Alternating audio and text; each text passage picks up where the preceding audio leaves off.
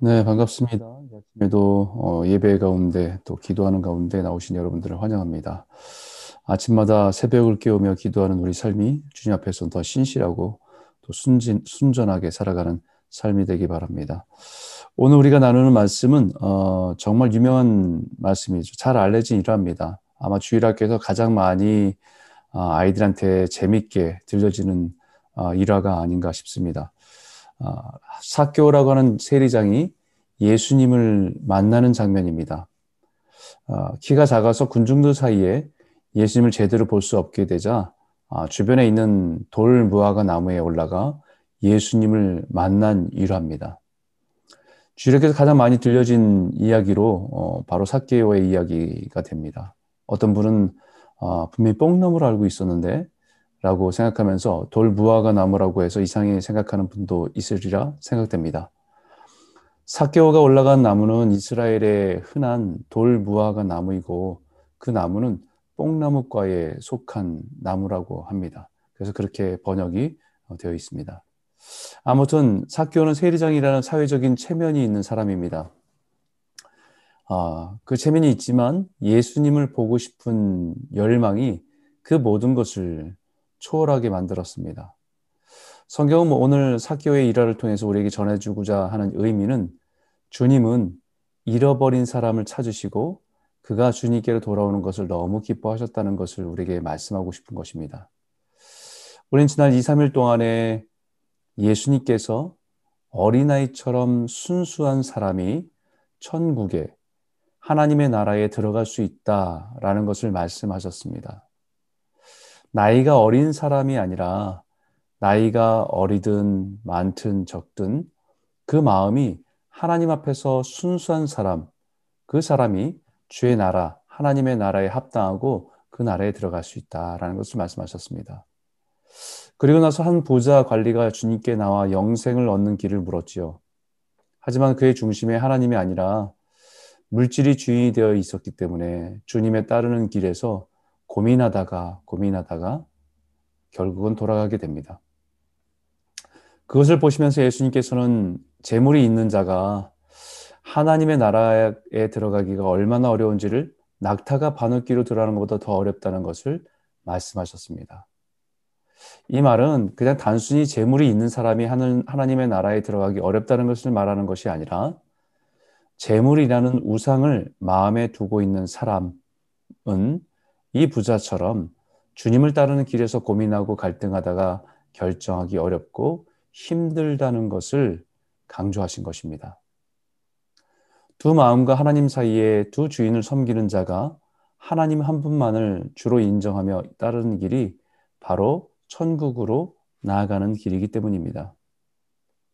여러분 누가복음을 계속 읽다 보면 이제 후반부로 들어가면서 예수님께서는 지극히 강조하는 주제가 재물입니다. 재물이에요. 재물과 하나님을 겸하여 섬길 수 없다는 그 마음을 계속해서 우리에게 전하고 있다는 것이죠. 그럼 말세가 되면 사람들이 돈을 사랑하고 그 길을 잃어버린 일들이 많이 있기 때문에 그것에 대해 경고한 것과 같이 맥락이 같다고 볼 수 있습니다. 그러나 그 말을 듣던 사람들이 좀 충격을 받았죠. 그러면 누가 구원을 얻을 수 있습니까? 라고 묻자 예수님께서 그들에게 그렇게 대답하셨습니다. 18장 17절에 무릇 사람이 할 수 없는 것을 하나님은 하실 수 있느니라. 오늘 그 일이 사케오라는 사람에게 일어난 것입니다. 그는 부자입니다. 세리장으로 국민의 세금을 정해서 자신의 이익을 챙기며 부자로 살아온 사람입니다. 그러나 그는 겉으로는 넉넉한 부자로 살아왔지만 그의 내면의 깊은 곳에는 목마름이 있었습니다. 영적인 갈증이 있었습니다. 그를 스스로 자신이 지금 하고 있는 일이 결코 옳지 않다는 것조차도 알고 있습니다. 그렇게 자신이 살아온 것에 대한 보상으로 물질적인 부유함이 있어서 대리적으로 만족하고 있었지만 자신의 삶에 대한 깊은 회의도 있었던 사람입니다. 자신의 민족인 유대인들에게는 경멸의 대상이 되었습니다. 자신의 민족에게 거부당하고 비웃음당하고 혐오의 대상이 되고 기피의 대상이 되었습니다. 자신이 누리는 부로 만족 대신에 자신이 누리는 부로 만족하며 지금까지 살아온 것입니다. 그러던 중에 예수님께서 여리고로 지나간다는 소문을 듣고는 달려나갔습니다. 사회적인 체면을 불사하고 사람들의 이목을 무시하고 돌무화과 나무에 올라가서 예수님을 보려고 한 것입니다. 예수님도 다른 유대인들처럼 자신을 혐오의 대상으로 여기고 무시하면 어떡하지라고 하는 두려움도 분명히 있었을 겁니다. 그럼에도 불구하고 그의 영적인 목마름과 갈급함이 그 많은 장애물들을 넘어서게 한 것입니다. 그런데 예수님께서 그 삭개오를 보시고 속히 내려오라, 내가 오늘 내 집에 유하여야 하겠다라고 말씀하신 것입니다. 주님이 자신의 집에 오신다고 하니 너무 기뻤습니다. 즐거워하며 영접할 수가 있었습니다. 그 집에 잔치가 벌어진 거지요. 그리고 그의 집에서 예수님을 모시고 식사하면서 대화를 나누고 교제를 하는 가운데 인생의 중요한 결단을 내립니다. 주여, 보시옵소서. 내 소유의 절반을 가난한 자들에게 주겠사오며 만일 누구의 것을 속여 빼앗은 일이 있으면 내 갑절이나 갚겠나이다. 이 고백은 정말 중요한 삶의 전환점이 된 것입니다. 예수님을 주로 고백하며 받아들인 것입니다. 그동안 자신의 인생의 목표이고 인생의 의미였던 재물도 예수님의 주되심 앞에서는 아무 의미가 없다는 것을 깨달은 것입니다. 자신의 마음에 이제는 더 이상 돈과 재물이 주인이 될 수 없다는 것을 고백한 것입니다. 뿐만 아니라 이제는 예수님의 자신의 인생의 주이시기 때문에 불법적인 것을 원래대로 회복하기 원하는 마음을 그대로 표현한 것입니다. 만일 누구의 것을 속여 빼앗은 일이 있으면 내 갑절이나 갚겠나이다. 이 말은 자신은 남을 속여서 빼앗은 일이 없다는 것을 강조하기 위해서 강조한 말이 아니라 율법에 누구의 것을 훔친 것이 있으면 네 배로 갚아야 한다는 말씀을 자신의 삶에 적용하는 것입니다. 결국 자신의 전 재산을 다 포기하겠다는 말입니다.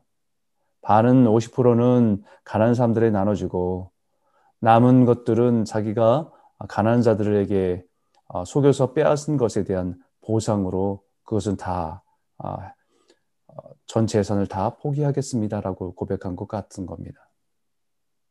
그리고 예수님의 주되심을 인정하고 회개하며 회복하기를 원합니다라고 하는 믿음의 고백을 드린 겁니다. 그러자 예수님께서 오늘 구원이 이 집에 이르렀고 이 사람도 아브라함의 자손임이로다. 인자가 온 것은 잃어버린 자를 찾아 구원하려 함이니라 라고 말씀하신 겁니다. 여러분, 이 말이 삭개오에게 얼마나 감격적인 말인지 아십니까? 자신은 지금까지 살아오면서 자신의 동족인 유대인들에게 혐오의 대상이 되어서 살아왔습니다. 스스로가 하는 일이 옳지 않다는 것을 알면서도 재물이 주는 만족 때문에 버티고 살아왔습니다. 스스로 자신들은 아브라함의 자손이라고 하는 사람들에게 거부당하고 그 공동체에 속하지 못한다는 것도 알고 있었지만 재물과 물질이 주는 만족으로 대체하고 살아온 것입니다. 스스로 나는 아브라함의 자손됨을 포기하고 살아온 것이죠. 그런데 예수님을 만나고 더 이상 재물이 자신의 인생의 주가 아님을 고백하게 되고 이제는 모든 것을 다시 바로잡고 하나님의 자녀로 살아가기를 원한 것입니다. 그러자 그 예수님의 입에서 이 사람도 아브라함의 자손이미로다 라는 선포가 들려진 것입니다. 이 삭개오의 모습은 누가복음 3장 8절에 그러므로 회개에 합당한 열매를 맺고 속으로 아브라함이 우리 조상이라 말하지 말라. 내가 너에게로 오니 하나님이 능히 이 돌들로도 아브라함의 자손이 되게 하시리라 라고 말씀하신 것이 오늘 삭개오의 삶에서 이루어진 것입니다. 자신이 지금까지 살아왔던 모든 삶, 재물이 우상이 되고 주인이 되고 성공이 주인이 되어서 살아왔던 삶, 그러나 예수님을 만나고 예수님이 나의 주되심을 고백하며 그 모든 것들을 회개하고 거기에 맞는 합당한 열매를 결정하고 살아가는 이 삭개오에게 일어난 사건입니다. 처음에는 예수님이 어떠한 분이신지 보고 싶었습니다. 그리고 그분을 자신의 집으로 모셔서 함께 식사하고 대화를 나누면서 그는 분명히 예수님을 자신의 인생의 주로 인정하고 받아들이기로 결정한 것입니다. 그러나 지난 삶을 돌아보면 재물이 자신의 인생의 주인이 되어서 살아온 모든 삶을 회개하고 그 회개에 합당한 열매를 맺고 주를 따르는 삶을 살아가기로 결정한 것입니다. 이 결정은 자신이 속한 권력자들에게서 떨어져 나아가는 결정입니다. 세리장, 로마의 하수인, 로마의 권력자들과 연결되어 있던 모든 것들에서 떨어져 나아가는 결정입니다. 이 결정은 재정적인 결정뿐만 아니라 사회적으로, 정치적으로, 재정적으로 자신의 인생의 파산을 선포하는 것입니다. 그러나 예수를 주로 인정하는 고백하며 예수님의 자녀됨을, 하나님의 나라의 백성됨을 선택하는 것입니다. 그 믿음이 구원을 얻는 믿음으로 하나님의 나라에 들어가는 순수한 믿음임을 우리에게 말씀하시는 것입니다. 부자이기 때문에 구원을 얻기가 어렵다고 생각한 사람들에게 여기 하나님이 그 부자인 삭개오 안에서 일하시는 역사를 보게 하시는 것입니다. 부자이기 때문에 구원을 얻지 못하는 것이 아니라 재물이 그의 인생의 주인이기 때문에 하나님을 주로 인정하지 못하는 것이고 그 믿음 때문에 구원을 얻지 못하는 것입니다. 바로 예수님이 이런 사람을 찾으시기 위해서 이 땅에 오셨다라고 말씀하십니다. 잃어버린 자를 찾아서 구원하시려고 오신 것입니다.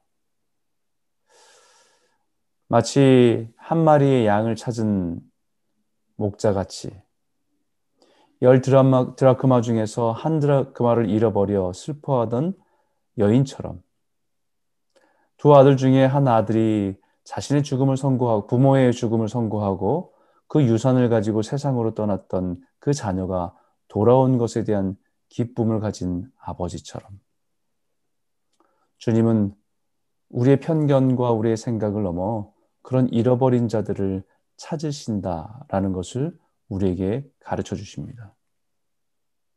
오늘 이 말씀 우리가 다시 한번 기억하길 원합니다.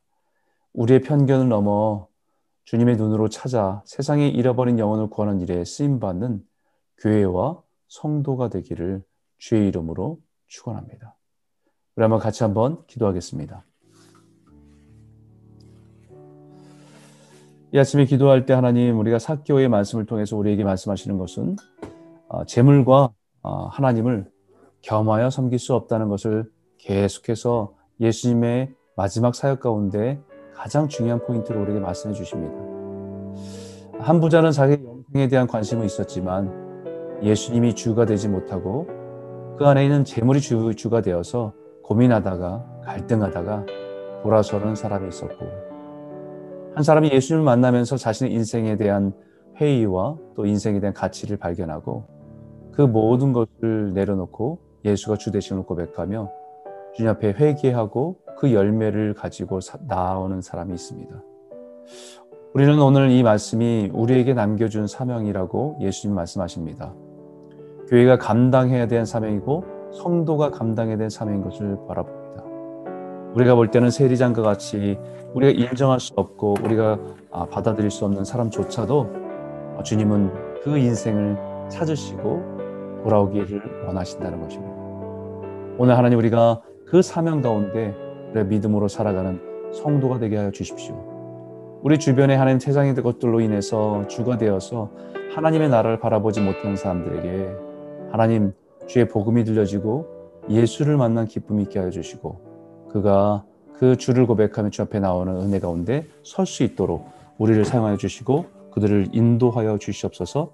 우리 주변에 있는 분들이 있으면 그분들을 위해서 기도해 주시고요, 또 우리 각자의 가정의 기도점을 가지고 성도를 위해서, 교회를 위해서 기도하시다가 오늘 하루도 믿음으로 승리하시는 복된 하루가 되길 바랍니다. 함께 기도하겠습니다.